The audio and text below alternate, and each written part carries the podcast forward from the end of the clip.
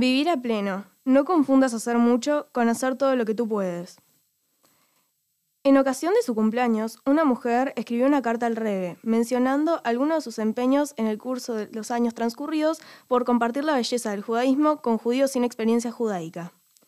Tras dar cálida cuenta a sus logros, el Rebe escribió: Tenga presente, sin embargo, que, que aquel al que se le concedió la capacidad de causar impacto en 100 personas y solo llega a 99, aún no ha concretado en forma plena el potencial que Dios le diera.